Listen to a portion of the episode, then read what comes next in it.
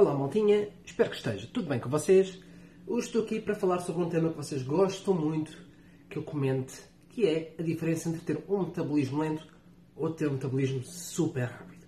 Aquelas pessoas que olham para uma montra de bolos e engordam 5 kg e aquelas pessoas que comem McDonald's todos os dias e doces, doces, doces e não ganham uma única grama. Qual é que é então a diferença entre estes dois tipos de pessoas? Em primeiro lugar, quando falamos de ter um metabolismo lento, estamos a referir-nos a uma componente do nosso espelho energético chamada taxa metabólica de repouso. Já falei sobre este conceito no passado, mas basicamente, se estivesse deitado durante 24 horas sem te mexeres, a energia que o teu corpo gasta para manter as suas funções vitais chama-se taxa metabólica de repouso. Esta componente do teu espelho energético representa cerca de 50 a 70% das suas necessidades diárias. As pessoas pensam que o exercício gasta muito, muito, muito, mas na verdade praticamente 70% da população geral, aliás, 70% da energia que as pessoas gastam na população geral é apenas o despenho energético em repouso. E quando estamos a falar em metabolismo lento, estamos a falar de se estimássemos esta taxa metabólica de repouso através de equações, por exemplo, que, têm, um, que variam de acordo com a composição corporal da pessoa, com a idade, um, etnia, sexo, por aí fora, vários fatores que podem influenciar a taxa metabólica de repouso, se tentássemos prever qual é que seria o valor para uma determinada pessoa, quando a medíamos e contrastávamos com a estimada, o valor medido era significativamente abaixo desse valor.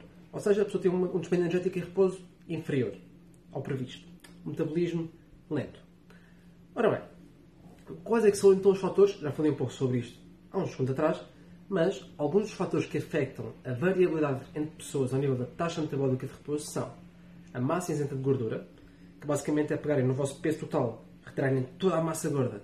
E fica o resto, órgãos, músculo esquelético, osso, tecido conjuntivo, por aí fora, tudo e mais alguma coisa, massa isenta de gordura, peso total menos massa gorda igual a massa isenta de gordura, e a massa isenta de gordura acaba por afetar em cerca de 60 a 75% da variedade entre pessoas.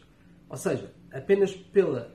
Uh, se nós fizéssemos uma, uma linha, uma linha, não, se fizéssemos um gráfico com massa isenta de gordura e a taxa metabólica de repouso, a relação é muito, muito, muito forte. Cerca de, no estudo pelo menos nós estamos a fazer em mulheres com excesso de peso na universidade, a massa isenta de gordura explica, explica cerca de 71% da variabilidade entre pessoas. 71%. Por isso, o que é que nos sobra? 29%. Destes 29%, cerca de 5, 6%, na maioria dos estudos e também no nosso, massa gorda, a influenciar. Por isso, sobra-nos cerca de 23 a 24%, cerca de 2% para a idade. Por isso, já estamos perto dos 20%. Existem outros, outros fatores como etnia, o sexo eventualmente também afeta um bocadinho, por aí fora. Vamos falar, na pior das hipóteses, 20% fica explicado por fatores externos, como por exemplo, genética. Vamos então, vamos então fazer uma estimativa de como é que isto iria acontecer na vida real, que é isso que nos interessa. Vamos imaginar então uma pessoa que, se nós tentássemos prever com uma equação, o seu despende energético em repouso, calculado, estimado, era cerca de 1200 calorias por dia. Se a pessoa tivesse esta genética horrível, tinha um metabolismo mais lento geneticamente possível, se retirarmos estes 20%, se as minhas contas não falham, dá cerca de 960 calorias. Isto dá uma diferença de 240 calorias por dia, a menos do que aquela que seria previsto, e agora nós temos que colocar isto em consideração. Será que 240 calorias é a justificação para uma pessoa ter excesso de peso ou obesidade? Na minha sincera opinião, por si só, não. Pode sem dúvida dificultar o processo de perda de peso. Se quer a pessoa tem que comer menos, se quer a pessoa tem que tentar forçar-se a mexer mais para aumentar o seu desempenho energético, mas aquelas 240 calorias não explicam totalmente e não são uma justificação para o facto da pessoa não conseguir perder peso ou ter excesso de peso ou obesidade. Agora, quando se fala em ter um metabolismo lento devido a problemas clínicos, como por exemplo hipotiroidismo, muitas vezes também está associado a letargia. Ou seja, a pessoa está sempre muito cansada, fatigada, não tem vontade de fazer nada. Então, não só a taxa metabólica de repouso pode estar afetada, como também o resto do despende energético. A pessoa pode se mexer menos, pode estar mais tempo sentada no sofá, por aí fora. Então, o despende diário todo acaba por ficar afetado. No entanto, já falei com várias pessoas que sofreram deste problema E muitas delas, pelo menos aquelas que procuraram uh, ferramentas para tentar resolver a situação, contactaram médicos e conseguiram, pelo menos, controlar a situação, obter valores mais normais, acelerar de novo o metabolismo e ter uma perda de peso e manutenção com muito, muito sucesso. Por isso, a ideia que eu quero passar com este vídeo, aliás, as ideias que eu quero passar com este vídeo são, primeiro ponto, existe o conceito de ter um metabolismo lento. Existe, não é um mito. Segundo ponto, mesmo que tenhas um metabolismo mais lento porque a tua genética é horrível, mesmo que tenhas um problema clínico como hipotiroidismo, há sempre, que, há sempre ferramentas que eu posso utilizar para resolver a situação. Se tiveres hipotiroidismo, contactar médicos e tentar resolver a situação, provavelmente vais ter que tomar medicação.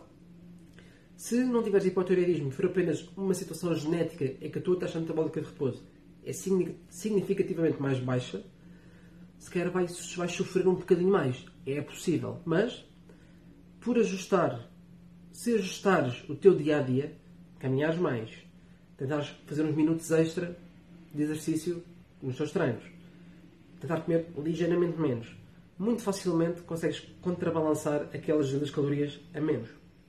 Basta comer menos 100 calorias por dia, que se fizeres 5 refeições é comer menos 20 calorias em cada refeição, ou substituir 20 calorias em cada refeição e fazer 100 calorias de atividade por dia distribuído pelas 16 horas que, ou até mais se não dormires 8 horas por dia, as 16 horas que estás acordado, acho que consegues facilmente adicionar 100 calorias extra. Por isso, se é mais complicado, certamente que sim.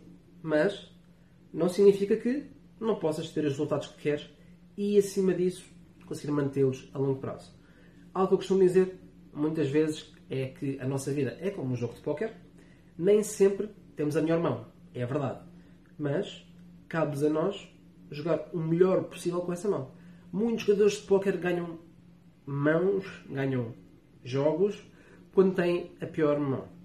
Por isso, tu também podes ganhar, seja qualquer que seja a tua noção de sucesso, com as cartas que tu tens, apenas tens que fazer o melhor possível com a mão que tu tens neste momento. Maltinha, espero que tenha ficado claro para vocês esta noção de metabolismo lento, qual é que é o impacto que pode ter na nossa perda, manutenção ou ganho de peso. Se tiverem dúvidas, como sempre, deixem nos comentários. Feedback é sempre muito, muito bem-vindo e vejo-vos no próximo vídeo.